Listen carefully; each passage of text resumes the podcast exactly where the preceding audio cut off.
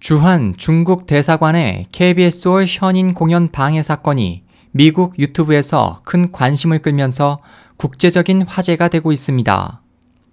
24만 명의 구독자를 확보하고 있는 동영상마다 20만 클릭, 많을 경우 500만 이상의 클릭을 기록하고 있는 영문 채널 차이나 언센서드는 최신 동영상에서 중국, 한국의 무용극 공연 불가 압력이라는 주제를 다뤄 첫날에만 5만 이상의 클릭과 동시에 순식간에 각국 네티즌들을 댓글 토론장으로 끌어들였습니다. 한국 국영방송사 KBS가 오는 5월 미국 션윈예술단 공연을 올리기로 공연 기획사 New Cosmos Media와 계약을 했다가 얼마 후 계약을 일방적으로 파기한 이유를 분석한 것이 핵심 내용입니다. 이 채널은 심도 있고 재치 있는 분석을 통해 중국 공산당이 션인 공연을 두려워하는 이유와 세계에서 유독 한국 정부만 중국 대사관의 압력에 비굴한 이유를 알기 쉽게 설명했습니다. 중국 대사관은 왜 션인을 방해할까? 차이나 언센서드는 중국 공산당이 션인 공연을 체제에 대한 위협으로 생각한다면서 션인 예술단 공식 사이트에서 원인 세 가지를 찾아냈습니다. 션인 공연이 5천년 중국 전통 문화를 부활시키는 목적을 하고 있고 현 중국에는 남아있지 않는 세계 최고 수준의 중국 고전 무용가들로 구성되었으며 지난 2006년 파롱궁 수련자들이 세운 예술단이라는 등 특징이 바로 그것입니다.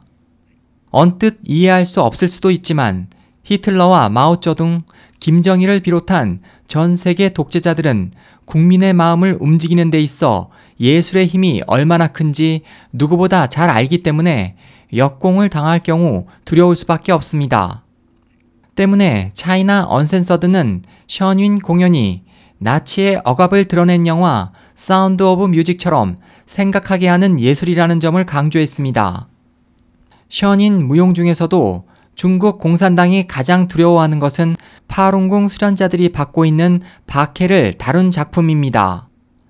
차이나 언센서드 진행자는 션인이 매년 약 20편의 새로운 무용과 음악으로 전 세계 수백 개 도시를 순회한다고 소개한 후 어떤 에피소드는 새 왕조의 등장 등 역사 내용이고 어떤 에피소드는 이 시대의 이야기, 즉 공산당의 박해를 받고 있는 파룬궁 수련자들의 이야기였다고 전했습니다. 진행자 크리스 채플은 한국인들이 예술을 통해 이 시대 현안의 문제에 대해 생각하게 된다면 중국 공산당에게는 큰 위협이 되는 것 같다고 지적하면서 KBS의 대관 취소가 이와 관련 있다는 의혹을 제기했습니다. 차이나 언센서드는 이런 의혹이 억측이 아니라면서 중국 대사관이 그동안 전 세계 곳곳에서 션인 공연을 무산시키기 위해 공작을 벌였던 사례들을 소개했습니다.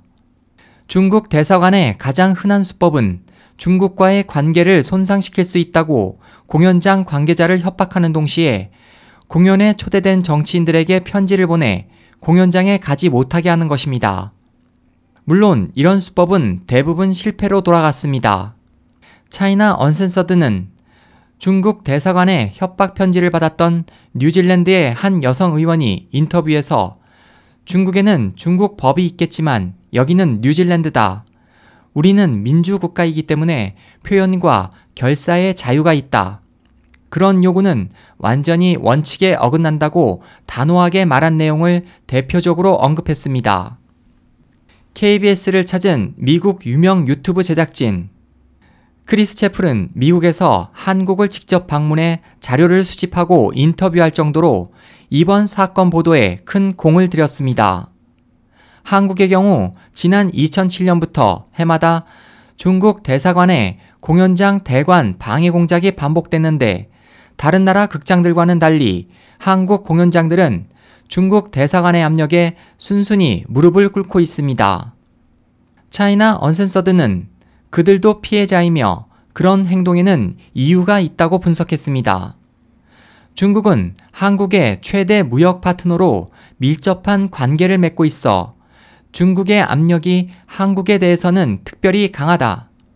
이번 KBS의 경우 중국에 많은 기자를 파견하고 있고 중국 관영 CCTV와 같은 건물을 사용하고 있는 만큼 중국 대사관의 압력에 더 예민하게 반응할 수밖에 없다는 것입니다. 크리스 채플은 한국에서 KBS와 통화에는 실패했지만 공연 대행사 New Cosmos Media 대표를 통해 KBS의 대관 취소 통보서 사본을 입수할 수 있었습니다. 통보서에서 KBS는 션인 공연이 우리들의 공기업 이미지를 훼손할 우려가 있다고 주장했습니다. 진행자는 중국 정부의 자금 지원을 받고 KBS홀에서 리허설을 진행 중인 화교단체의 대보름 공연을 직접 본 후 이는 황당한 주장이라고 단정했습니다.